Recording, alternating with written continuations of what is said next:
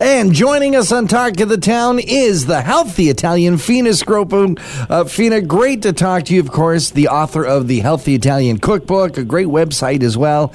And Fina, I get to ask you the question I've been burning to ask you. Mm. Tell me. How Italian is pizza? well, listen, um, I, am not going to draw any lines here. Um, it, I think that anybody and everybody can have pizza. How's, dipl- how's that for a diplomatic? That there you too go. diplomatic because I when I grew up in Scarborough, a lot of my friends were Italian, um, and uh, not many of them actually their their parents never made pizza. I don't think it's a question of do you eat pizza or not. I think it's a question of how do you eat your pizza. Oh. Are Thank you you, eating Mel. it like a slice? Are you rolling it up? Are you cutting it? How, how do you eat your pizza, Fina? Uh, anyway. you shove it in that Bring mouth. it on. anyway, thin, thick, personal, big, white, red sauce. I mean, uh, there's there's there's no wrong way to eat a pizza So except not to well-rounded. eat it. Yeah. well rounded, right? uh, so yeah, it, you know what? It's it's how you make that pizza. Like I encourage people first of all to get into the kitchen and, and make pizza. And certainly, I know that it can it can intimidate them to make the dough. So I'm going to skip the dough part because. I want pizza pizza to be something that pe- people are very comfortable making. So if they get a good quality dough from their bakery or grocery store, there are ways to make it taste like pizza pizza coming from a pizzeria. I promise you. Um, you know, certainly if you want to make some, if you want to try your hand at dough, it's really basic, right? I mean, you got your basic ingredients: flour, yeast, water, salt, olive oil. That's all. And there's many, many different recipes. It really depends on the type of um, flour in most cases that you use. So obviously a traditional white flour, uh, a pizza fluffy sort of uh, flour like a, an OO, um, an all-purpose. It, certainly, if you want to add some nutrition, uh, like a whole wheat or a whole grain dough.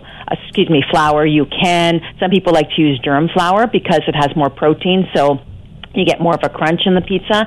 Um, it really depends. I say experiment and go for it, and um, and you may find one that you really love and continue to make, and, and easily you can whip it up. But if you're bringing home that dough all ready to go, there are ways to make it. Um, really, really great and cook it up um, in your own pizza or in your own oven and make it taste like it's come out of a, a pizzeria. So the first thing you want to do is you want to bring that dough to room temperature. Usually when you buy it, you buy it in the fridge because they make it that morning. It can't sit out. It, it does sit out for a little bit, an hour to two hours to rise. But after that, you it starts to lose sort of its its characteristics. So you want to refrigerate it. And what happens is it needs time the, for the dough to kind of settle, right? There's gluten, there's a protein, gluten is protein in- the pizza dough, and it's it's very tight in cold conditions, and so it'll snap like a rub- rubber band, really, if you don't let it sit and you let it sort of mellow out. So you want it to come to room temperature, 30 minutes to an hour out of the fridge, for sure. On your counter, that's fine. Then you want to prep your workspace, and this is really important. What pan you use is going to obviously determine what texture you're going to get from that pizza dough.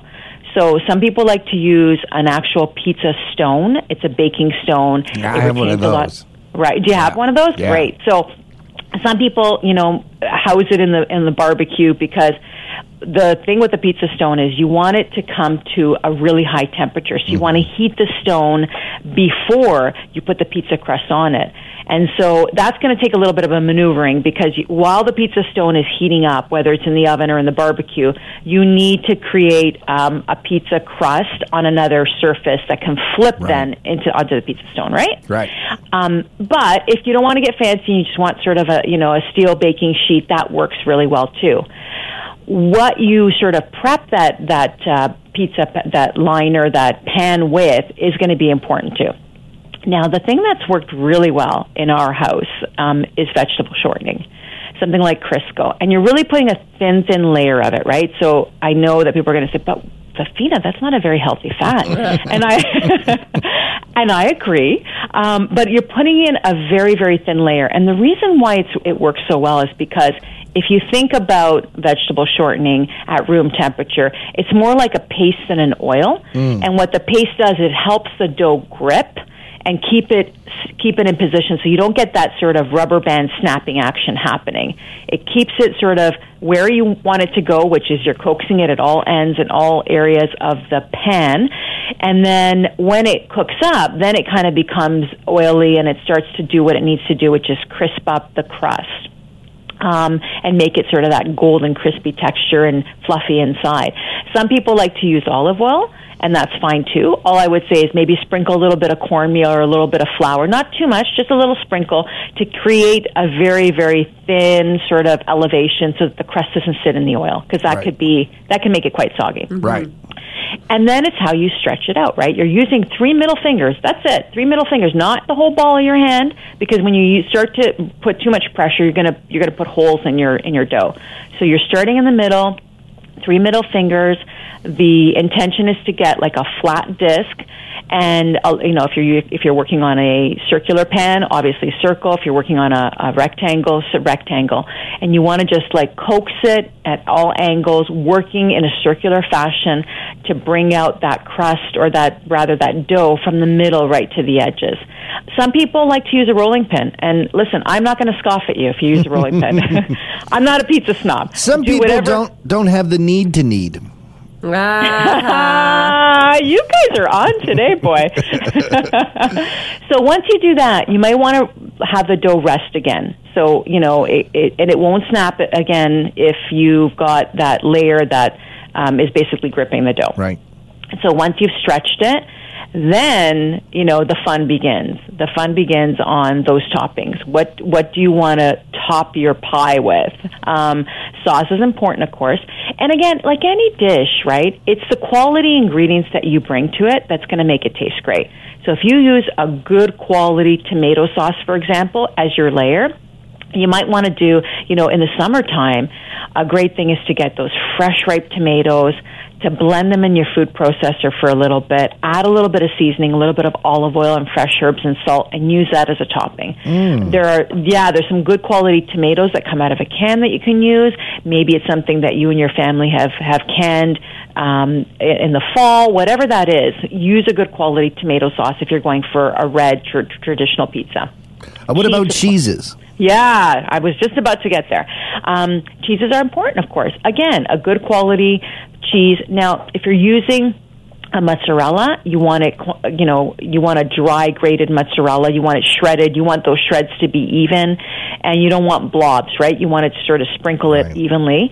Um, some people like fresh homemade mozzarella. That will cook a lot quicker. So you could do a little bit of mozzarella, and then you might want to uh, two minutes before the pizza is ready to come out of the oven, top up a little bit more. That's okay too.